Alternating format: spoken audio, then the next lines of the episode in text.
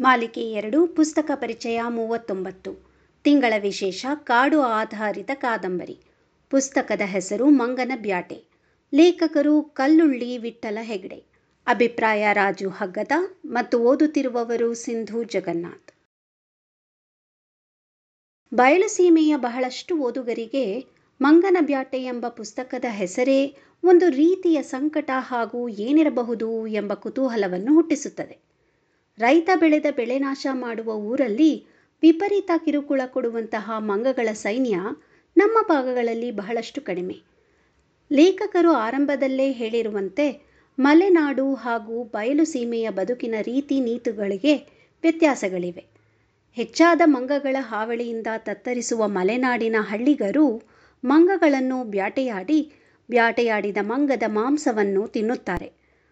ಮಂಗಗಳ ಕಥೆಯ ಮೂಲಕ ಮಲೆನಾಡಿನ ಸಂಸ್ಕೃತಿಯನ್ನು ಪರಿಚಯಿಸುತ್ತಾ, ಸಿದ್ಧನೆಂಬ ಪರಿಸರ ಪ್ರೇಮಿಯನ್ನು ಪರಿಚಯಿಸುತ್ತಾ, ಅಂದಿನ ಸಾಮಾಜಿಕ ವ್ಯವಸ್ಥೆಯನ್ನು ಸೊಗಸಾಗಿ ಈ ಕೃತಿಯಲ್ಲಿ ಚಿತ್ರಿಸಿದ್ದಾರೆ. ಲೇಖಕರು ಬಸ್ಸಿನಲ್ಲಿ ಹೊರಟಾಗ, ರೈತನೋರ್ವನಿಂದ ಕೇಳಲ್ಪಟ್ಟ ಮಂಗಗಳ ಹಾವಳಿ ಕುರಿತಾದ ನೋವಿನ ಮಾತುಗಳು ಅವರನ್ನು ತಮ್ಮ ಮಲೆನಾಡಿನ ಬದುಕಿನತ್ತ ಕೊಂಡೊಯ್ಯುತ್ತದೆ. ಅಲ್ಲಿಯ ಜನಸಮುದಾಯದ ಸಾಮಾಜಿಕ, ಸಾಂಸ್ಕೃತಿಕ ಏರುಪೇರುಗಳು ಎಳೆ ಎಳೆಯಾಗಿ ಬಿಚ್ಚಿಕೊಳ್ಳುತ್ತಾ ಸಾಗುತ್ತದೆ. ಕತೆಯೊಳಗೆ ಕತೆ ಕತೆಯೊಳಗೆ ಕತೆ ಬೆಸೆದುಕೊಂಡು ಸುಂದರ ಕಥಾಗೊಂಚಲವಾಗಿ ರೂಪುಗೊಂಡ ಮಂಗನ ಬ್ಯಾಟೆ ಒಂದೊಳ್ಳೆ ಕೃತಿಯಾಗಿ ಹೊರಹೊಮ್ಮುತ್ತದೆ. ಕತೆಯ ನಾಯಕ ಸಿದ್ಧ. ಮಲೆನಾಡಿನ ಪರಿಸರ ತಜ್ಞನಂತೆ ಗೋಚರಿಸುತ್ತಾನೆ. ಕಾರಣ, ಎಲ್ಲ ಮಾಹಿತಿ ಹೊಂದಿದ್ದ ವ್ಯಕ್ತಿ ಈತನಾಗಿರುತ್ತಾನೆ. ಜೇನು ಬಿಡಿಸುವುದು, ಮಾವಿನ ಮಿಡಿ ಹಾಕುವುದು, ಏಡಿ ಹಿಡಿಯುವುದು, ಮರವೇರುವುದು, ಶಿಕಾರಿ ಆಡುವುದು, ಮಂಗಗಳನ್ನು ಹಿಡಿಯುವುದು, ಮೀನು ಹಿಡಿಯುವುದು ಒಂದೇ ಎರಡೇ. ಹೀಗೆ ಎಲ್ಲ ಕೆಲಸದಲ್ಲೂ ಪ್ರವೀಣನಾಗಿರುತ್ತಾನೆ. ಸಿದ್ಧನ ಜೊತೆ ಜೊತೆಗೆ ಸಾಗುವ ಕಥಾಹಂದರ ಬಹಳಷ್ಟು ವಾಸ್ತವ ಸಾಮಾಜಿಕ ಸ್ಥಿತಿಗತಿಗಳ ಮೇಲೆ ಬೆಳಕನ್ನು ಚೆಲ್ಲುತ್ತದೆ. ಅಹಂಕಾರವಿಲ್ಲದ ವ್ಯಕ್ತಿತ್ವ ಅವನದು. ಮಂಗಗಳ ಹಾವಳಿಯಿಂದ ಕಂಗಾಲಾದ ರೈತರು ಸಿದ್ಧನನ್ನು ಹುಡುಕಿಕೊಂಡು ಹೋಗಿ ತಮ್ಮ ಅಳಲನ್ನು ಹೇಳಿದರೆ ಮುಕ್ತ ಸಿದ್ಧ ಶಿಕಾರಿಗೆ ತಯಾರಾಗಿಯೇ ಬಿಡುತ್ತಿದ್ದ.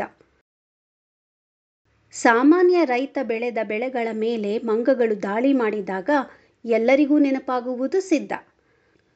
ಅದೇ ಮಂಗಗಳು ಮಠದವರೆಗೂ ಸ್ವಾಮೀಜಿಯವರ ಮೇಲೆ ದಾಳಿ ಮಾಡಿದಾಗ ಸರಕಾರ, ಅರಣ್ಯ ಇಲಾಖೆಯವರು ಸಂಕಷ್ಟಕ್ಕೆ ಸಿಲುಕಿದಾಗ ಸಿದ್ಧನನ್ನು ಹುಡುಕಿ ಅವುಗಳಿಗೆ ಮುಕ್ತಿ ಕರುಣಿಸುತ್ತಾರೆ ಕಥಾನಾಯಕ ಸಿದ್ಧ ತೇಜಸ್ವಿ ಅವರ ಕರ್ವಾಲೋದ ಮಂದಣ್ಣನಿಗೆ ಹೋಲಿಕೆಯಾಗುವ ಪಾತ್ರ.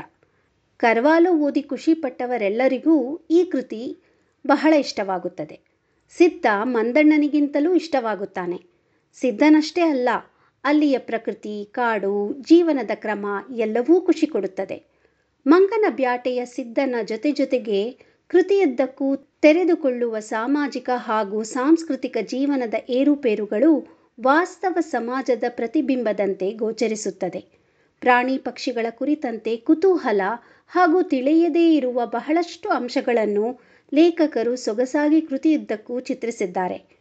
ಕಾಡಿನ ಪಯಣ, ಬೇಟೆಯ ರುಚಿ, ಹಲವಾರು ಕುತೂಹಲಕಾರಿ ಕಾಡಿನ ವಿಸ್ಮಯವನ್ನು ಪರಿಚಯಿಸುವ ಸಿದ್ಧ ಓದುಗನ ಸಂಗಾತಿಯಾಗಿರುತ್ತಾನೆ. ಒಂದೊಳ್ಳೆ ಕೃತಿ ಓದಿದ ಖುಷಿ ನನ್ನೊಟ್ಟಿಗೆ. ನೀವೂ ಓದಿ ಖುಷಿಪಡಿ ಧನ್ಯವಾದಗಳು.